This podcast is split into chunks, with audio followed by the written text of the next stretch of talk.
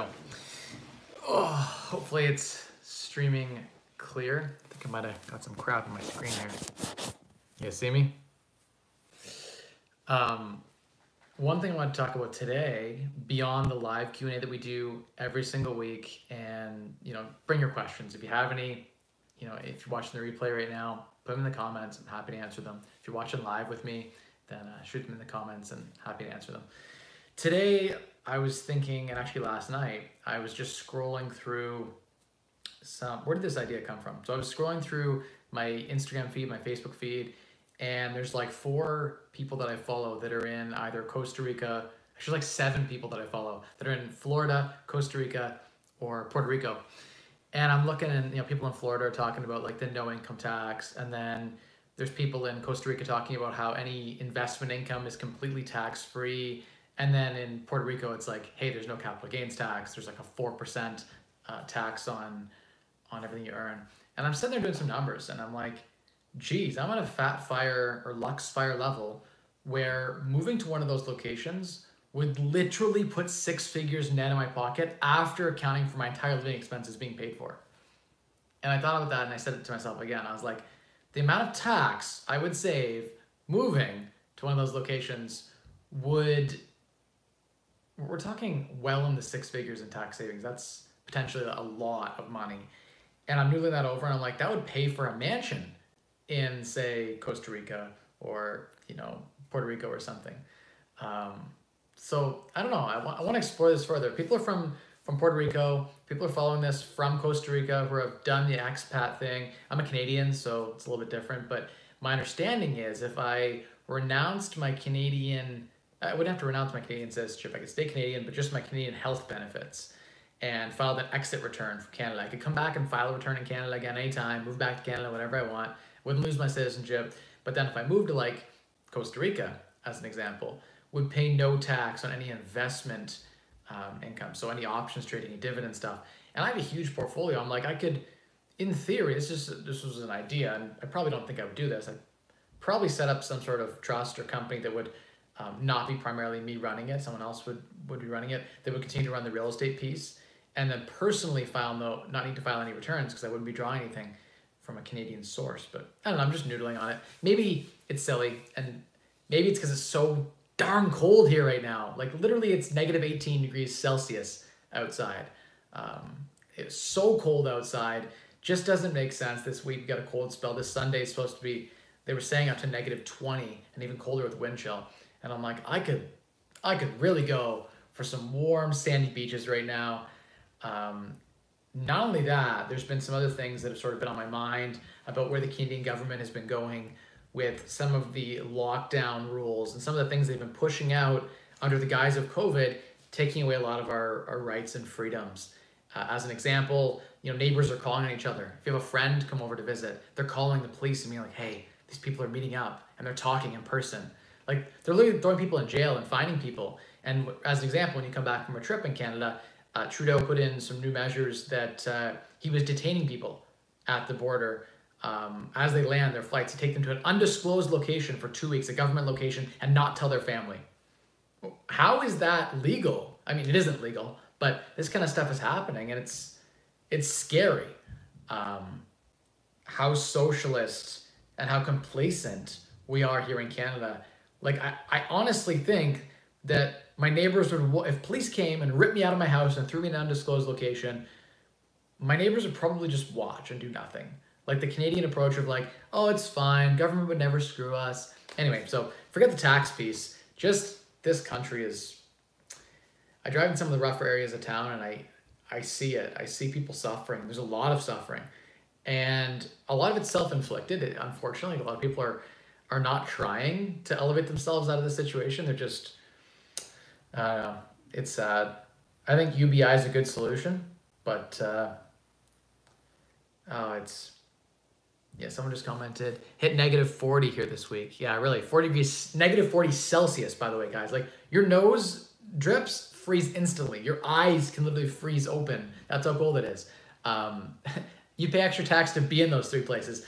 I feel the same way. Like if I could be down in, in Costa Rica right now with a compound that's paid for completely by my tax savings. I have a mansion down there with two nannies, cleaning, cooking, taking care of me and my family, and a private tutor teaching us so we're fluent in Spanish. My kids can grow up, you know, in private school, and it's still going to cost me less than spending zero in Canada and paying tax.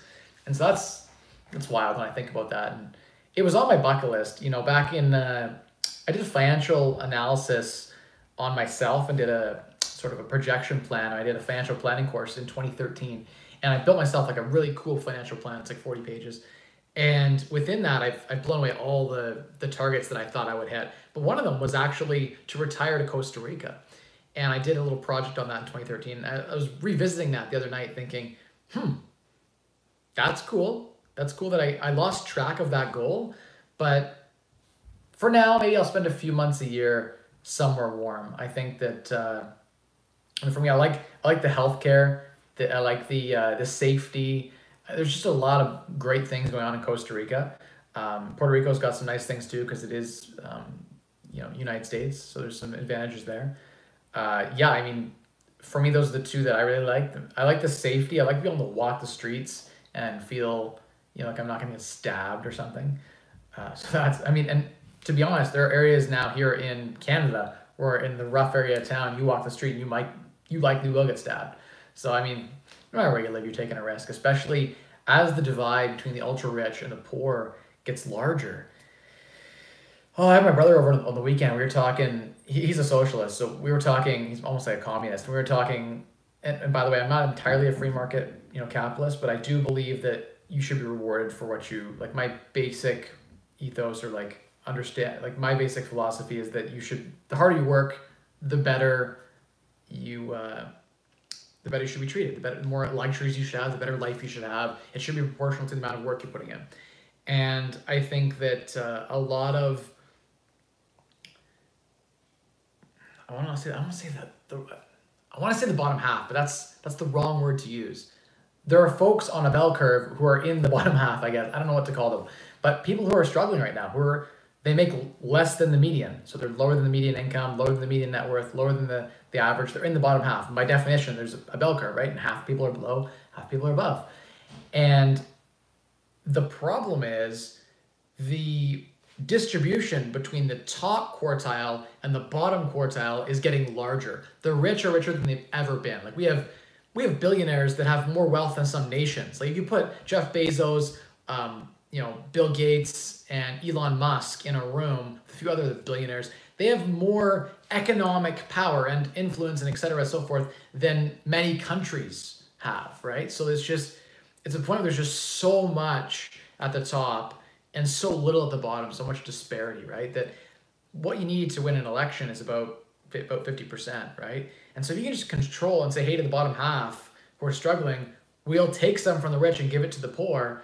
You don't have to work. Here's free money. Guess what? You win the election. There's there's democracy um, tyranny of the majority, I like to call it. It's not a real term, it's never talked about in my political science classes, but tyranny of the majority is the idea that a majority or 51% of people agree on something. And it could be like, let's kill all these people who are rich. And they could just agree on that. And if they all agree and they get the votes, democracy, they get it.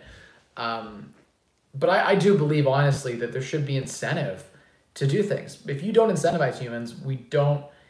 I guess the underlying fundamental assumption to me is that humans are lazy.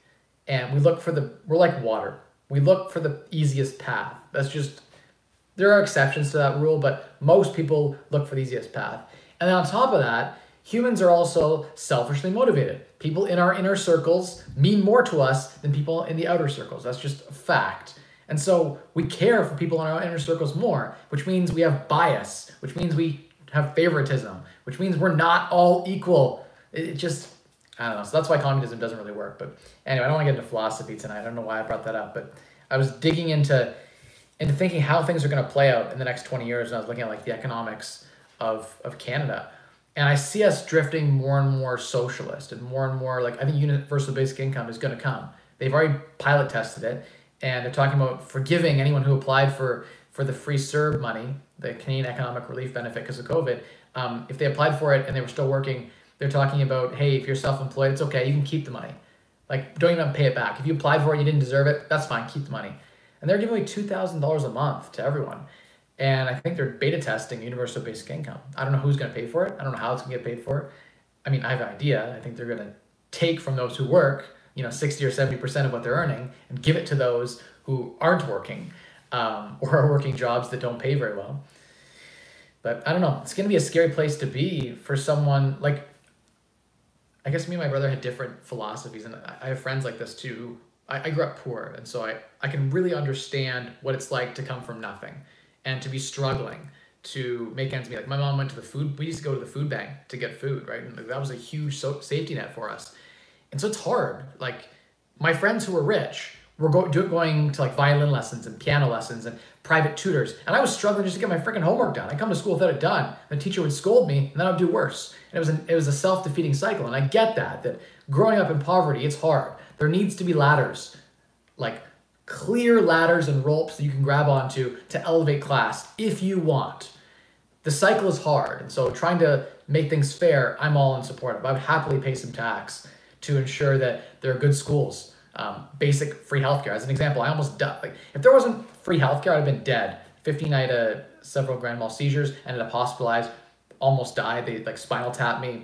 I don't talk about this a lot, but like I, I had health issues. I'd be dead today if we were in like the prehistoric days, right? If there wasn't um, free healthcare, probably. So it's just you know there, there is some benefit to social nets and to safety systems, and I think that being someone now that's in the in the one percent, you know, who is elevated out of you know, I was in the bottom 10, 20% probably growing up. And having escaped that that class, I can say that I did it through sheer hard work, right? And some people would say, well, Mike, you know, you had good genetics.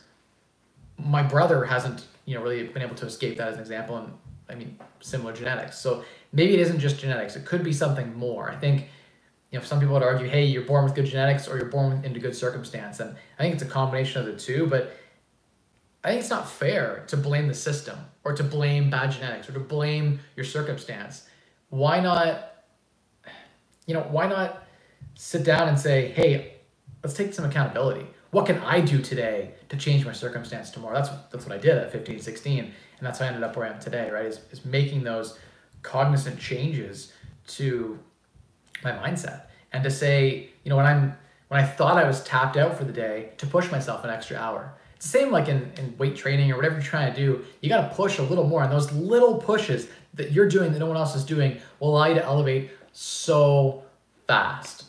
Um, Link the hero. Costa Rica is paradise on earth, in my opinion. This is awesome. I want to get a thread going on. By the way, if you're following this stream right now and you're from Costa Rica or you're from Puerto Rico, uh, please send me a DM on, on Instagram at Mike Rosehart I'd love to connect. I'd love just to hear your opinion. If you've moved from Canada or the U.S. to Costa Rica, what's been the what's been what's have you had a family do it? Like what what, what has your experience been like? I want to learn. Uh, I'm gonna go there and just try it out. So I've already committed that regardless of what happens with this, this COVID crap, this fall I'm either going to Puerto Rico or Costa Rica to uh, Peter Schiff. I will I'll have to link up with him. Um, Eh, I'm gonna go check one of those places out or both of those places out and stay for a few months and see what it's really like. And you know that I don't do anything without thinking it through fully. So there'll be a lot of deliberate thought going into this. And I don't know if right away I would ever relinquish, you know, being in Canada at least six months a year or more to keep my health benefits, et cetera, so forth. It'd be a big move to move from Canada to there. And I'd have to be sure that I could do something that keep me busy there. So I'd have to develop some sort of business or something at least I can just options trade there right on the beach. So that's that's something I can do to keep busy. But uh, yeah, it's just thinking about these things. It's kind of fun. It's like, hey, I got to go down there and, and, check it out first and see what's see what's good. Try some different towns out, some different places, and you know, having like three kids and re- relocating like that. Like, what does that what does that look like? I mean, with COVID, who knows the schools are even going to be open anyway? I mean, everyone's schooling from home anyway, and these lockdowns. I mean, I really be locked down in paradise, to be honest the lockdown here in the in the tundra of Canada. Okay, I'm gonna go to the questions for a sec, and then we'll go back to whatever I was talking about, philosophy or something.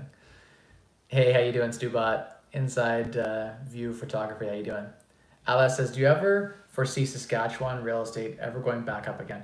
To be honest, I don't follow Saskatchewan real estate, so I can't really comment. I've been to Saskatchewan once. We stayed for a few days on my way through the mountains and then eventually into into uh, BC, and then we flew actually to the Yukon, and uh, I checked out some farmland there and stuff. So I mean, I know nothing about the market there. My understanding is that in pockets of out east and out west, like you're talking about, um, there's been some areas heavily hit and there wasn't a whole lot of appreciation. There are areas like that in Canada that have had no appreciation. And yet here in Southwestern Ontario, a house is worth almost double four years later. Like every house, every condo, everything's doubled in like four years. So I'm blessed that here we have this crazy appreciation and it's just not the same there. So I, I would say if you're investing in that market, um, focus on cash flow, right? They can't take cash flow away from you. So that's a big thing. Hey, there's a super chat. Jamal says, discuss your first five mortgages. And by the way, everyone knows who's watching. If you've watched my show and you've watched other well, almost 150 episodes of this live stream podcast, Mike Rosehart show that I do for the last three years. Coming up on three years this March. One of my my first ever episode had Graham Stephan. He came to my house and we were hanging out, and this is before he had popped off. He was still doing really well, but um, he was actually on my first ever Wise Wealth show or uh, Mike Rosehart show. Three years, pretty crazy. Uh, so the, the, if you super chat, by the way, you always get your question prioritized. So prioritized question. So discuss your first five mortgages, down payments, JVs. Which banks did you use? I have two properties that I'm looking to expand. Would love to hear your story with the banks, the mortgages, and down payments and sources. So I'll get lots of stories. I've told them probably before, but I don't know if I've ever talked about my first five mortgages.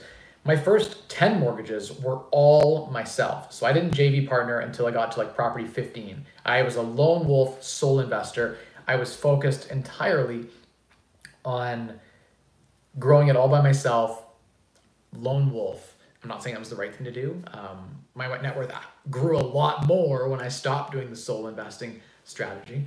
Uh, I was afraid to take on borrowed capital, so I figured joint venture partnering was smarter. That's why I did the joint venture partnering. But rewind it back to what I did in my first five deals. My first ever deal, I was 19.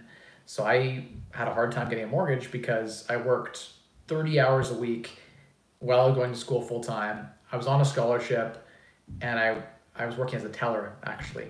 And my own employer was a local credit union. They said no to giving me a mortgage. They're like, we get that at the time my girlfriend, um, now my wife Elise, she was working. She's making she's like a resident advisor. She's making like 15k or something, and she was in school full time too. And so our income together was like maybe 30 or 40,000, but we were full time students, so it was hard to really bring in a proper income when you're a full time student.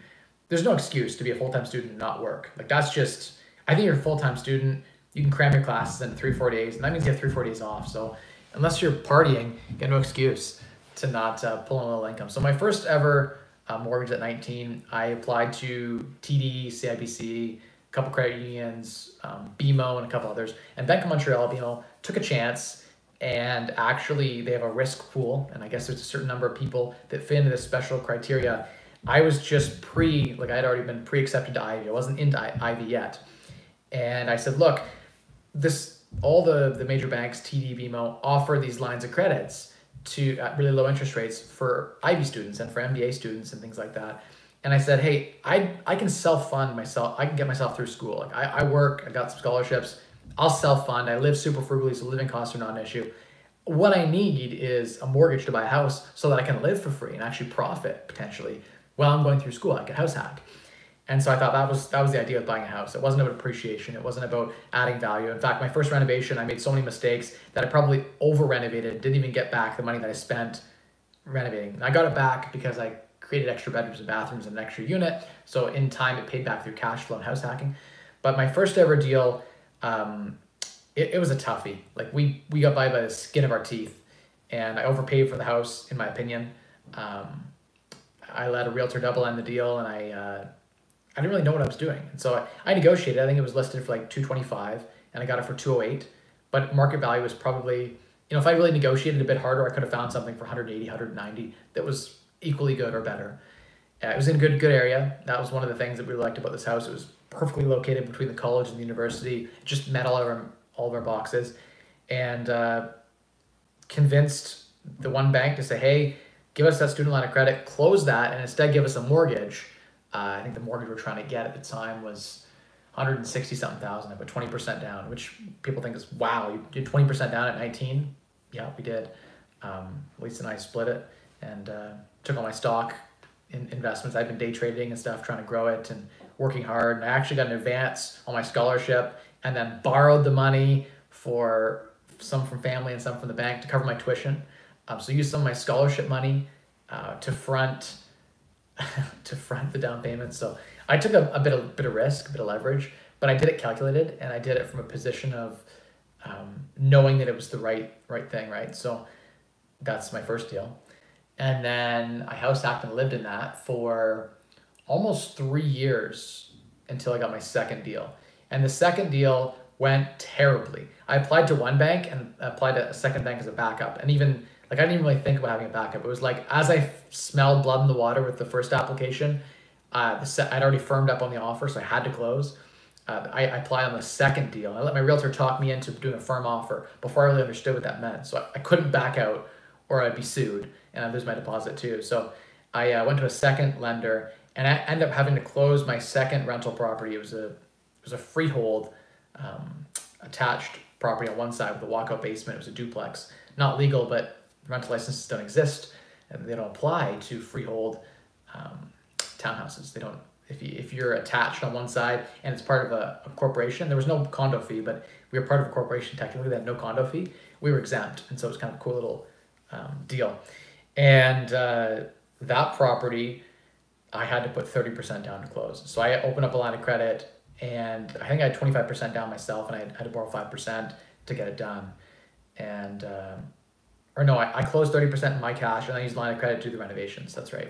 So I tapped out all my renovation money, everything. And so the second property was just, Elise and I were working full time for two years and we saved up the down payment. I, I'm just super frugal It was like save every year or two, and then it gets faster as you get rental income. You start saving down payments for properties. And so because I was so frugal, I, I was able to save my way to my second property at 30% down. Later refinanced that and then sold that building two years. I wish I still had it. It was a fantastic property. Sold to a friend of mine privately at work. He was looking for his first deal. Um, him and his wife just getting married. I think they still live in it today. It's worth double what I sold it to them for, but I sold it privately, under market. Their friends wanted to help them out it worked out because I had the timing on these two huge buildings that I wanted to take down. They were like 22 bedroom uh, triplex and triplex. And um, it worked out that I ended up selling that building a couple years later and closing on two at the same time. And so it just, every time I, I made a decision to sell something, it was to upsize or to buy something bigger or to unlock some equity and uh, put it to work. So that one was actually not a good deal. It's really I did terrible on that one, 30% down. My next deal after that was 20% down as well. So 20%, 30%, 20% down. Um, on the third deal, fourth deal, 20% down. Every single deal after that was 20% down.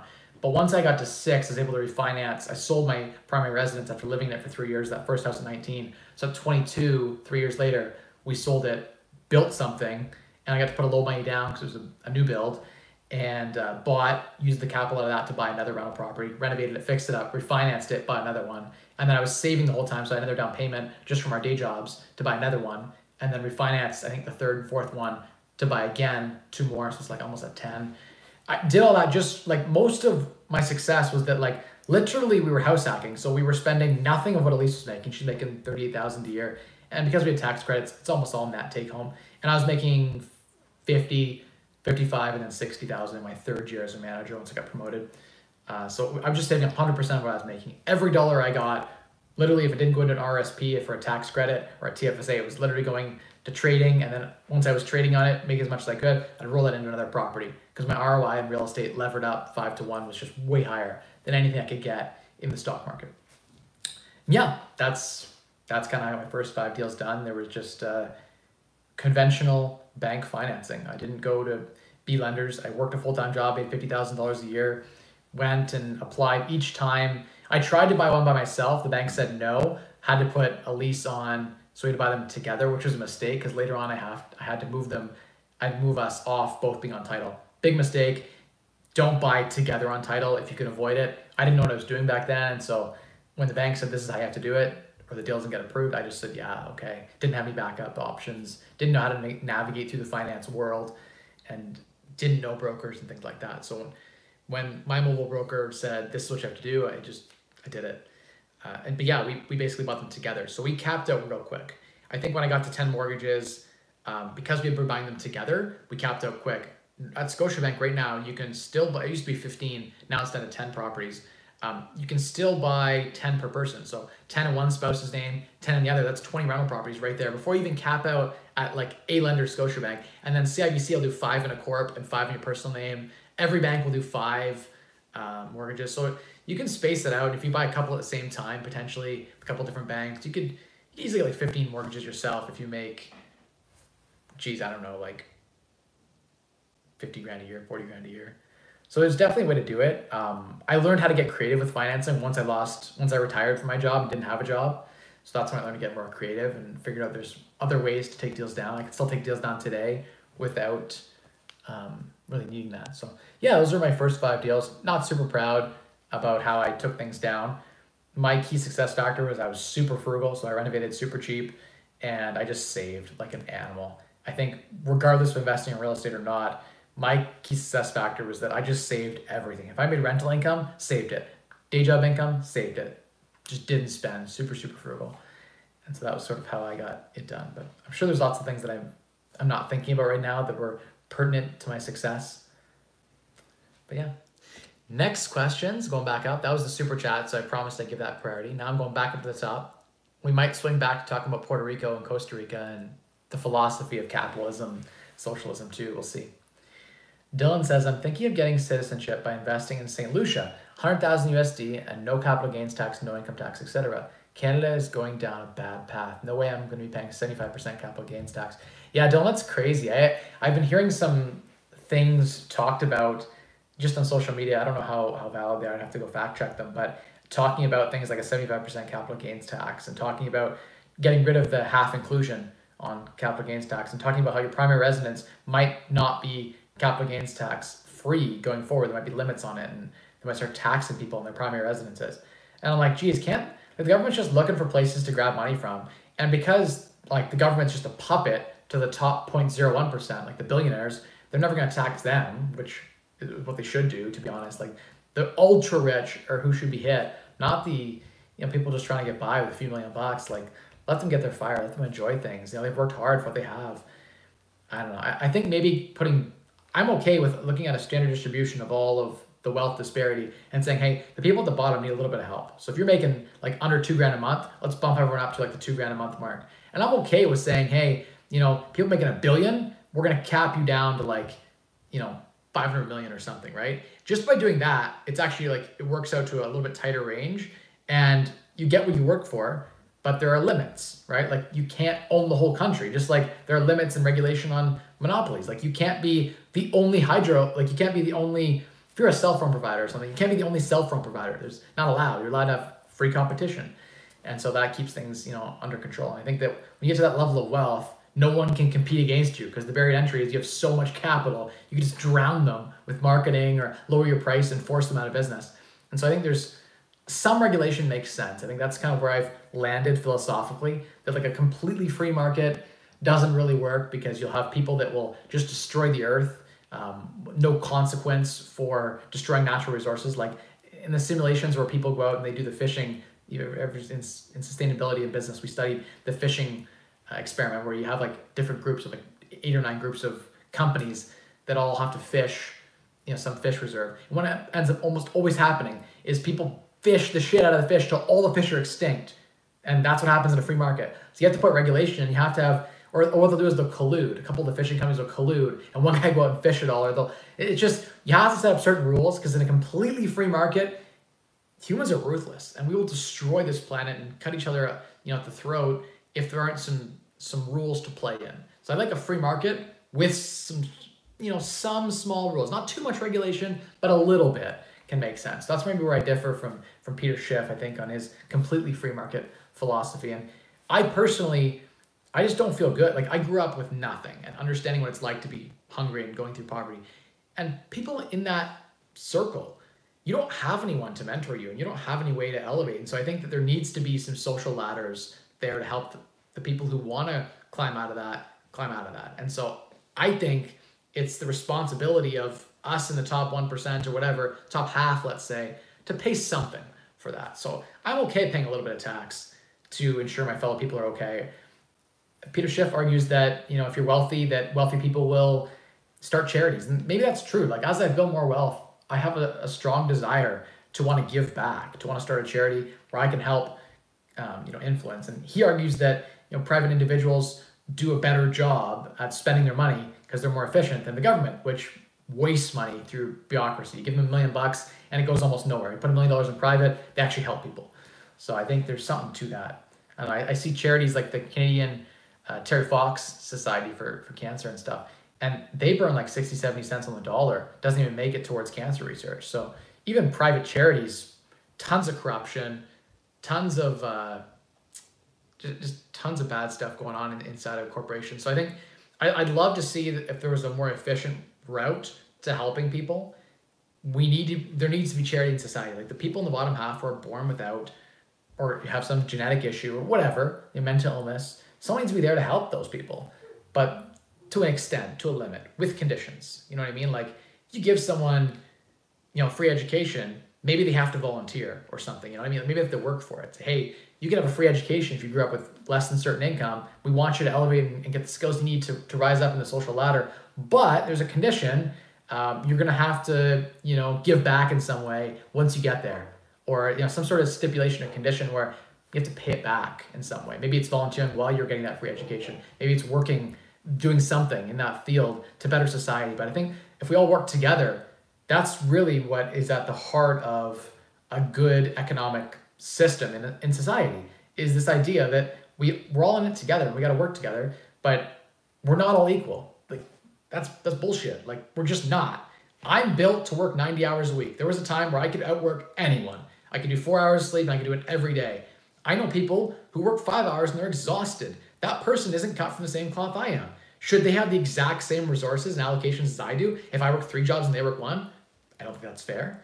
So i mean I can't agree with the the whole like completely equalize things, but I think try to equalize opportunity and give people you know a hand when they need it. So that's kind of where I fall philosophically. Anyway, let's keep going with the questions. Next question. Um, I haven't really researched St. Lucia, but I hear it's a beautiful place to vacation. Chris says, Do you believe in diversifying your portfolio right away or focus on real estate to build capital fast and branch out later?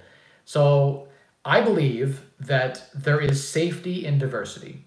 And so I'm a big fan of diversity. I prefer to have 10 buildings to one. I prefer to have multiple asset classes uh, as opposed to just real estate, as an example. That is why less than half of my net worth is currently in real estate. Uh, small fact, people didn't know that. They probably thought I'm majority in real estate because I, I was pre- previously.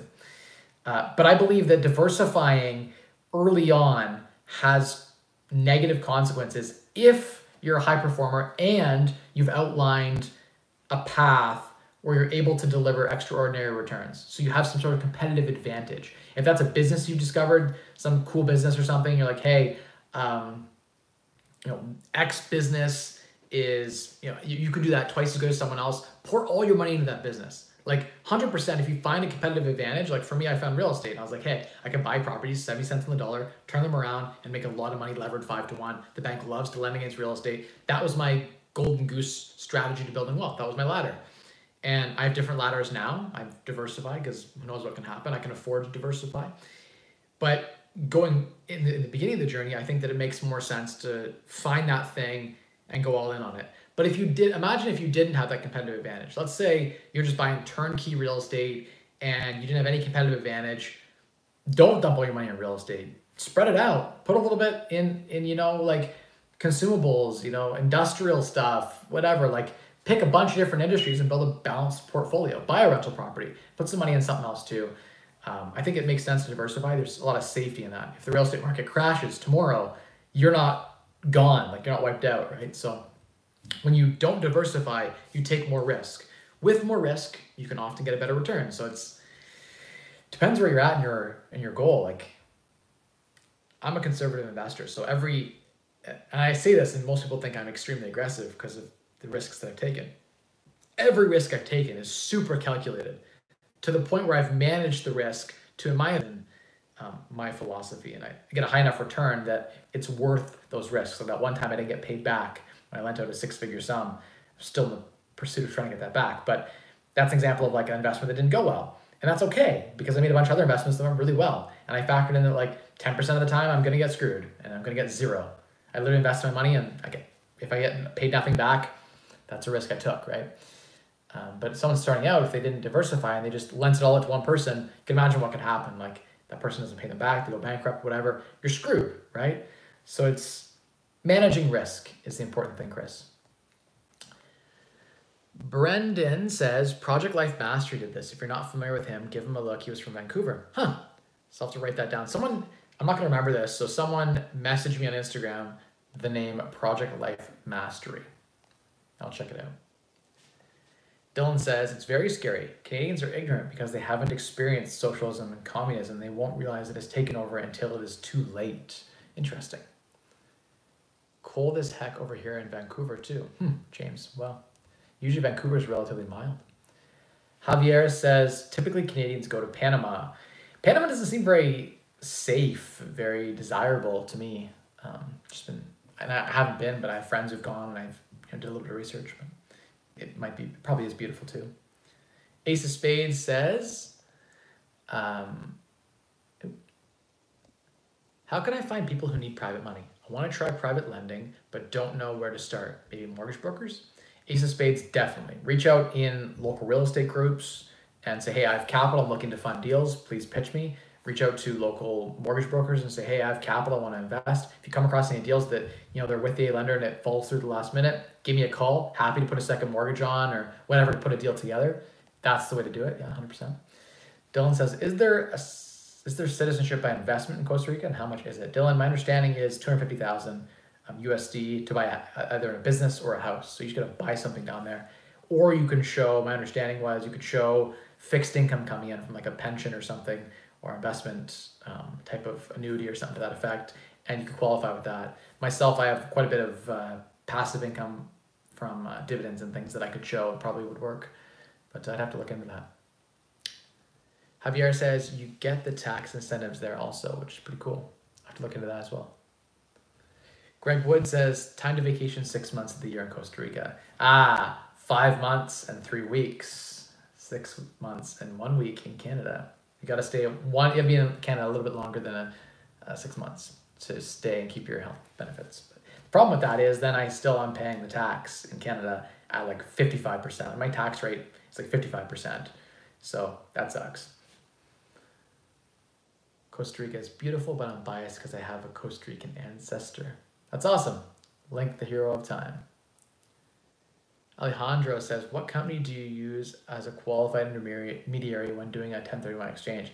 I don't know. I'm not a U.S. citizen, so I've never done a 1031 exchange. It's not a Canadian thing. I don't know. Um, Google that. There's probably, uh, I'm sure there are lots of qualified intermediaries you can find on Google.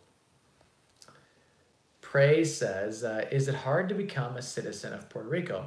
I don't know. It's a good Google search. I'm sure that um, from people I've started to talk to, I've heard that it's actually pretty easy there's hoops you have to jump through, but you can invest in a business, you can you know, buy a property, start residing there, and then it's fairly easy, I hear.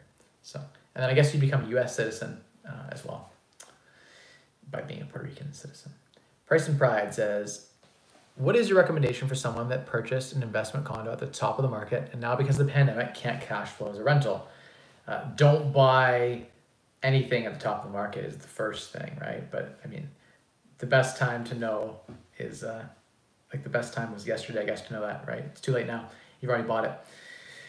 One option, it, well, if you bought a property didn't cash flow in the first place, dispose of that asset. That's typically that's my mindset. If I bought something that didn't cash flow, it means I made a mistake. And if you bought at the top of the market, even worse. Hopefully, you bought something in cash flow and it appreciated, and you can just sell it off. Um, I don't like to hold things that don't cash flow. So if you bought at the top of the market a condo that doesn't appreciate, if it's a condo in Toronto, now's not a good time to sell. So maybe you could say, hey, I'm losing 100 bucks a month or 200 bucks a month. I can hold out for a year till this COVID stuff ends and then sell it next spring. And you'll get maybe 5% more for it. And that 5% more is way more than the, uh, on the sale price, is way more than the cash flow you're going to lose for the next year. And so the numbers could support holding it for another year until you have a good exit opportunity. But in general, I, I like to avoid stuff that doesn't cash flow unless it's extremely undervalued. Like if someone brought me a condo for 70 cents on the dollar, doesn't cash flow, I'd probably buy that because it's under market, there's an opportunity, but I'm not going to pay at market for something that doesn't cash flow. It's like the two um, things you don't want. So when you get into a bad investment, you got to find a way to divest from that in a strategic way. And if holding it for another year means you get no return at all for another year, and you could have bought something else that was at 80 cents on the dollar, then it might make sense to sell now and lock in, even though we're at a bad time to sell a condo in Toronto or whatever, New York, at least you be, you know, taking that money and having an opportunity to invest it elsewhere and make more money elsewhere. So it could make sense to sell. There's so many variables and factors that it's hard to really say without knowing the whole situation and having a crystal ball. Greg says, work should be incentivized and rewarded. Agreed. And you, I don't think it is hard to become a citizen of Costa Rica. And the living costs in Costa Rica are like half. Like you can literally have a nanny cook and clean for you and take care of your kids for like five, ten bucks USD a day. Like the, the wages there are ridiculous. Um, so when we go there with our large sums of capital, we go like our money just goes two, three times as far. And so that's a, a benefit of, of being there as well. That wasn't really a factor in my decision. It was mostly taxes and lifestyle, but that's just like another bonus that draws people in to retiring there. I've heard of people moving overseas for fire, and some say it's really not worth it because they're always an outsider from the people there. Well, Alice, I hear that there are communities in places like Costa Rica that are all expats, meaning people from Canada and the US, etc., that have moved there. And so you join one of those communities ideally and live there. So you'd be among family, all doing the same sort of thing. And then you wouldn't feel like an outsider. And I'd pick up myself, I'd be fluent in Spanish in probably three, four months. And so then it wouldn't be an issue. Within six to eight months, it'd be all right. That's my plan anyway, if I were to go down there. Dylan says, yes, you can. Then the central bank's printing money and resulting inflation for the growing divide. Yeah, that's that's true too. The printing of money. If the economy doesn't catch up to the money printed, which the hope is that it does, right? The hope is that you know this newfound growth created, even things like crypto are creating need for more fiat. Um, then I, I think that there's you know there's hope that it'll catch up and we won't go through hyperinflation. Who knows? They can always contract the money supply. They can always raise interest rates. There's lots of things they could do to reverse this, but it would be painful. Alice says, I think I feel like you have enough money. You should just live where you want and not just move to save even more. Well, Alice, I think another piece is oh, so money is always a factor. Like, I could live in a really nice house here in Canada and I have more money than I need and I can afford to pay the tax.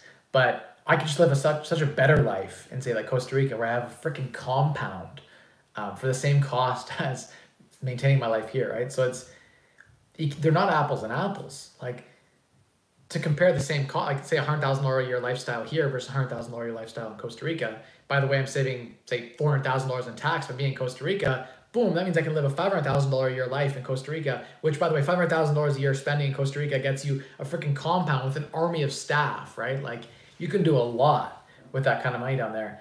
You, you have to really think about the money. It's a big piece, right? Um, and you're comparing lifestyles and you say, hey, which lifestyle is better? So, yeah.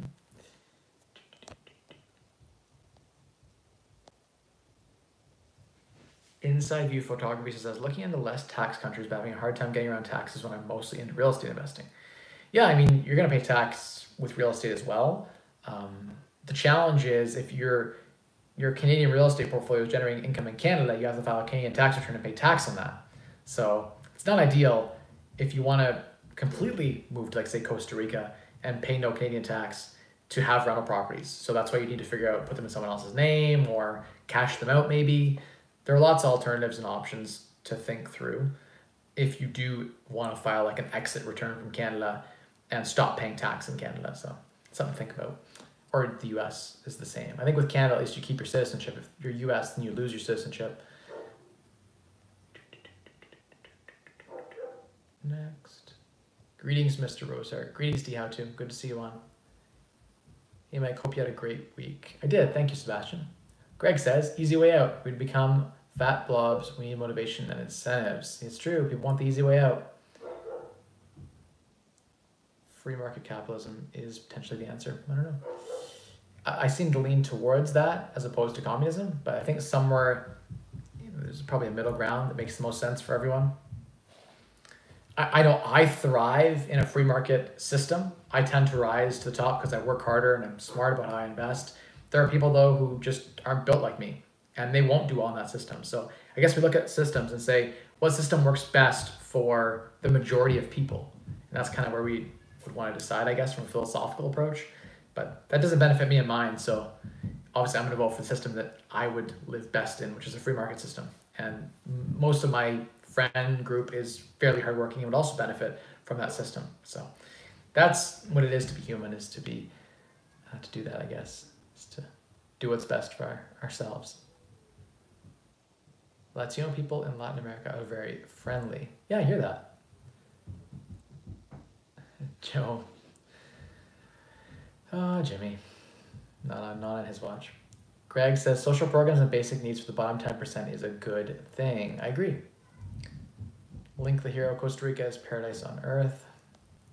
Friendly, yes, but just from what I've read from other people's experience, they don't really see you as a friend. That's what I mean about the outsider thing.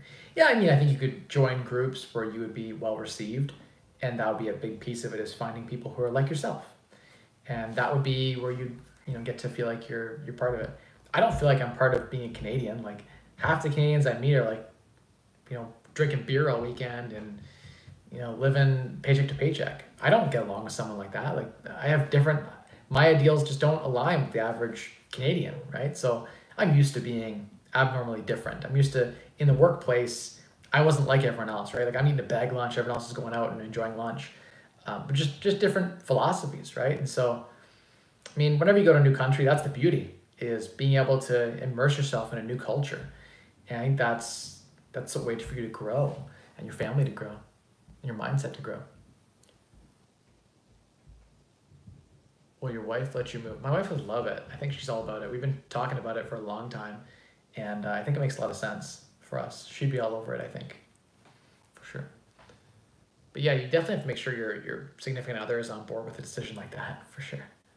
Kyle says we'd miss you around these parts though, Mikey. Hey, you know what? I I grew up southwestern Ontario, so I'll be back. Like even if I moved to Costa Rica, I'd be back like three four months a year for sure. I'd just have a rental house down here or something, right? That I would stay in. So I would never be gone from Canada. I have too many friends and family and everything here that if I moved, it would just be for tax reasons seven months a year. um, I'd be back still, for sure. I just wouldn't want to pay all the tax. Uh, pray unnecessarily. I mean, you could always move there and move back. If you don't like it, you want to move to Costa Rica for a time. I think that'd be cool. Exactly. I've always wanted to try living in different places and experience that. I think having kids slowed me down on doing that. You know, having a third kid, it's, it's a lot to do with kids, but I think it's actually better for my kids to go through that and experience being immersed in a different culture for say six months. That's something that, you know, if we don't like it, we can always come back, right? Not a big deal. We've got the money to do that. So yeah, it's something I'm thinking about experimenting with this fall. Next question. What do you think about the Smith maneuver and the types of investments allowed and the strategies of high dividend and low dividend but high growth ETFs? Um, James, I think that um, Smith maneuver is great. If you can take the interest from your house, take the money from your house, borrow it, invest it somewhere else, and then make that mortgage interest tax deductible here in Canada, that is the Smith maneuver. It's a great thing. I also believe leverage is a good thing, especially when it's tax deductible. I believe that dividends are great if you need the cash flow. I'm primarily a dividend investor. I I think there's a place for growth, but I like to get consistent, stable cash flow. As far as like levered ETFs, I try to avoid levered ETFs um, for a number of reasons. As far as growth ETFs, I prefer to pick my own stocks than buy an ETF fund, but I don't know. The, the data suggests that you're probably better off just buying an ETF than trying to pick your own. So for the average person who doesn't have a huge portfolio, I would say go with the ETF route. Uh, Josh says, I'm making my first offer. Do you have any advice? Going in with no conditions for a property in Sudbury, looking to BRRRR, but won't get the full amount back. Around 15% left in if all goes well. So if you put 20% down, then you'd be only be able to pull out 5% plus your renovations. That, uh, don't know if that's even a BRRRR. Like by definition, the BRRRR is getting your down payment out, I think. So that wouldn't be a BRRRR, but it, I guess it's a partial BRRRR, which is good. Um, honestly, my first few deals were partial BRRRRs. I didn't even know what a BRRRR was. It took me like five, six deals, seven deals to even figure it out. Um, so, I mean, that's that's the journey, right? You get started, you don't know how to buy the best stuff. Tips for buying, I would say, don't compete you don't want to be bidding against other people because if you win, you're the loser. If you if there's like six offers on a property and you win, you've lost. because you overpaid. I like to not compete. I like to find a good deal. That said, there's some wholesale stuff. There's some wholesale stuff going around that's overpriced anyway. So really, really study your comparables. Know the market. Know what things have sold for. Have lots of comparables, not just one that you're anchoring your price off of, and then focus on cash flow. In a market like Sudbury, um, I'd expect double the cash flow that I'm getting here in London. So if I'm buying 1% rule in London, it better be 2% rule or 3% rule in Sudbury because the risk is a lot larger. The market isn't as diversified. Underlying fundamentals perspective, there's just a lot more risk investing in small. Allah says, I think will ruin the government's tax scheme. Well, they track everything you buy in your wallet and they tax the hell out of it. So I don't know how you're buying and selling Bitcoin without the government knowing about it. I don't know. I, am pretty sure the government gets their piece no matter what. Even if you mine it, you have to just you disclose when you mine it, you pay tax on it, right? Alexander says no one spends our money better than ourselves. Probably true. Probably we're more likely to ensure that if we give a dollar to charity, that dollar really goes to help someone than if we give it to an organization where it gets lost in the cogs and wasted in efficiency and general bureaucracy. Burton says, Hey Mike, great answers. Wanted to know, do you think real estate in and around the GTA is too overpriced? Is it better instead to put money in the market into dividend yielding stocks in 2021? Varun, I don't know. Um, because they're printing so much money and because the market confidence is so high given low interest rates right now, mostly stimulated, stimulated by low interest rates, both real estate and the general stock market and valuation of companies right now is at all time highs. It is directly a component or derivative of low interest rates. So depends how you think interest rates are going to play out in the coming months and years. Do you think we're going to stay in a low interest rate environment like we are today, or will we come up 25 basis points or 50 basis points? Those are all factors in your consideration, right? As interest rates rise, the value of dividend yield plays goes down. But people can get a better interest rate elsewhere they are like, okay, I'll switch from dividends to you know higher interest rate paying investments. When interest rates are really low, everyone's like, oh, forget this bunk. There's no yield right now. Everything's so cheap. And instead, everyone borrows money on credit and then buys like real estate and dividend yielding stocks. So dividend yielding stocks should be uh, overpriced or in higher demand than they would have been otherwise in a higher interest rate environment. They're just inverses of each other. It's just kind of how it works. So I have a light, nice large dividend portfolio. One of the reasons is I like the st- stability of the cash flow and I like that I can lever it up well. Most of the banks will go 70% loan to value lines of credits on dividend yielding Canadian stocks. And there's Canadian there's benefits from Canadian eligible dividends where there isn't from US dividends as an example being a Canadian. And so the tax ramifications and the lending uh, ramifications of buying Canadian eligible dividends, there's some some good benefits. So that's why I like a Canadian dividend portfolio. I like to buy companies that cash flow. That's always been my focus. I try to pick stuff that's going to grow and do well over time. But yeah, dividends have been a, a solid play for me for some time now. So I don't know what the best one is for 2021. I have a large dividend portfolio because interest rates are so low right now. Um, I have a good sized real estate portfolio too, but and I'm still looking for deals, but I, I just can't find anything that's attractive enough for me. And honestly, for where I'm at in my stage right now, even if I found a good deal in real estate, it's a lot of work, a lot of time investment. Whereas I find a good deal on a stock, it's no time at all. Click, click, click, done. Like with real estate, there's a lot of stress, even just to close the property, talking to your lawyer, getting financing, coordinating renovations, whatever, tenant drama, et cetera, so forth. There's a lot of stress there. At my stage in the journey, if I get an 8% return versus a 10% return, I'm happy with 8% and no work. So that's that's just me. And to be honest, I target like a 14% annual return for my overall portfolio, but uh, but yeah, 14% is like the goal to grow at minimum. Minimum. I, I try to target 20 as a stretch goal.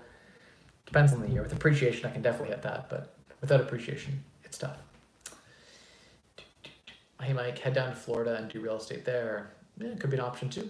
It's definitely not out of the cards. Uh, follow up on the last one. Does it make sense to have rental properties in different cities and have property management to manage them? Do you have personal experience with these sorts of properties?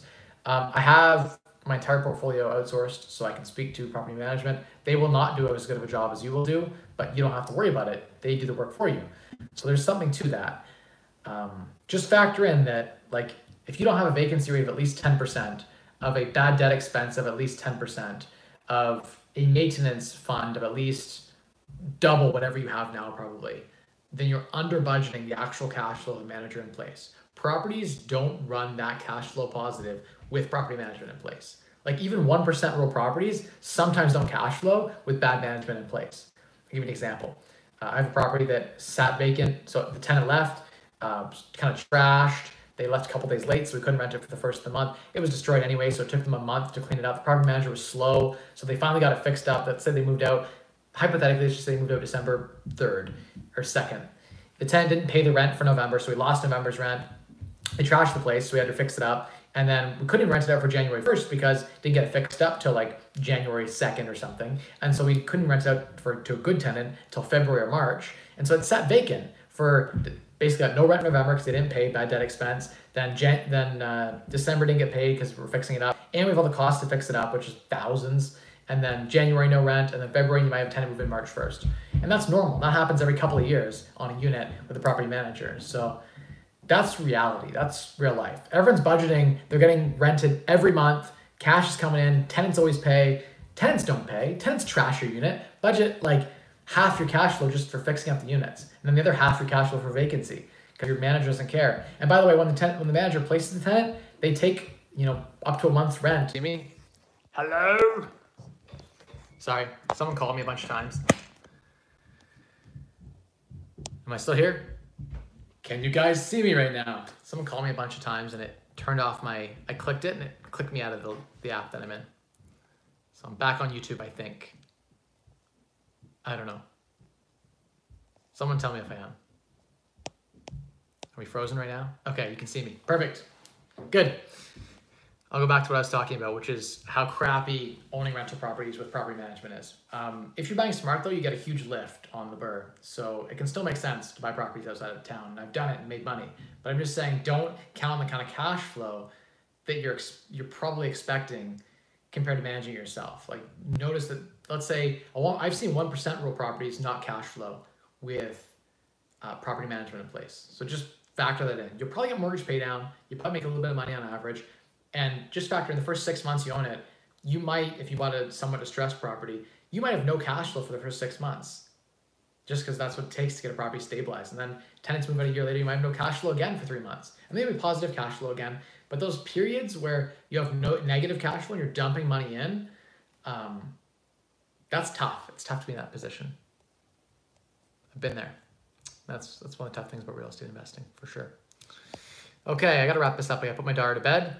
Um, I'm going to try to do one more question here. I think I got through them all, though.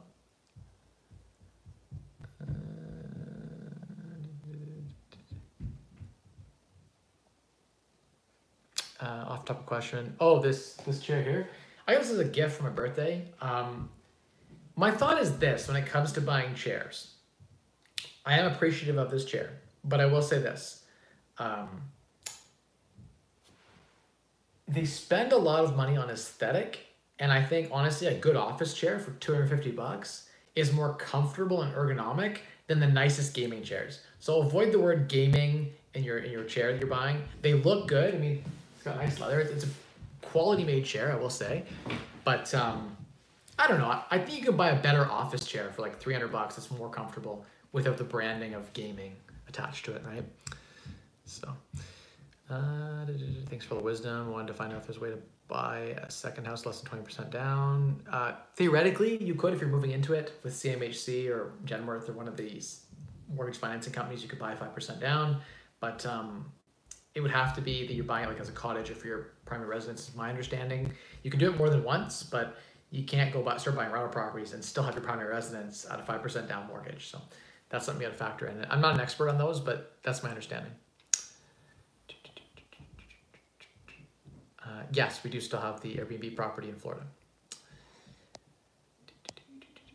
What do you disagree with Peter Schiff on? I think I missed that question earlier. I was trying to skip through. And if I missed your question, post it again at the end in the comments and I'll go back on and answer it. But uh, some of the stuff he says, I think, is a little myopic. His Some of his views on some stuff is a little bear, more bearish than I think, you know, I think it is the real set of facts. He tends to play things out like, everything's doomsday.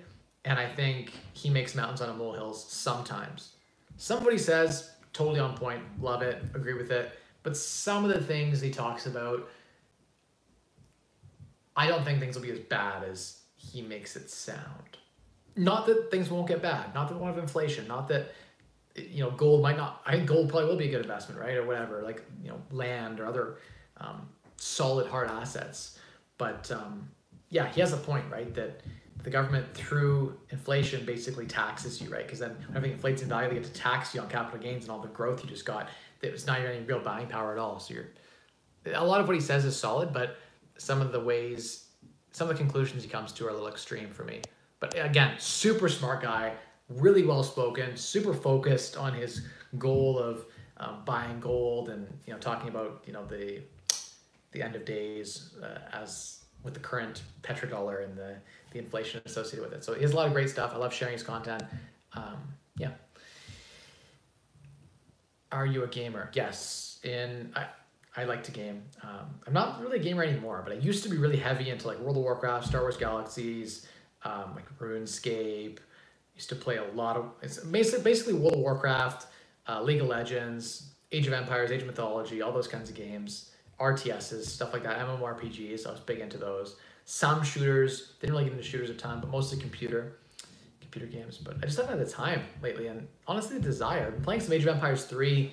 Uh, the definitive edition got released in October, so if anyone wants to play that, um, I only play if people invite me, and we do like matches with friends. But uh, I have a few friends who still play, so I'll play that occasionally. Um, yeah, maybe uh, game a league here or there, but yeah, I just don't have the same desire I used to. But yeah, at my heart, I'm a gamer. Like I've got I've got my ten thousand hours clocked in video games. That's for sure. It's one of one of the things I used to have mastery over. It's been a long time, but used to play a lot, a lot. Sixteen hours a day, World of Warcraft kind of style. All right, everyone. Got to the end. I gotta say goodnight to my daughter. Thank you all so much for for watching and uh, listening and joining me tonight on the stream and, and honestly on Instagram, Mike Rosehart. I appreciate all you guys following along on the journey and sharing your thoughts with me. If you're from Puerto Rico or Costa Rica or hell, Florida, message me. Let's link up let's uh, share ideas. And thank you all so much for contributing tonight in the super chats. Appreciate it. You guys know the secret to unlocking wealth through you and reaching financial independence is simple three levers spend less, earn more, and maximize returns on the difference. Have a good night, everyone.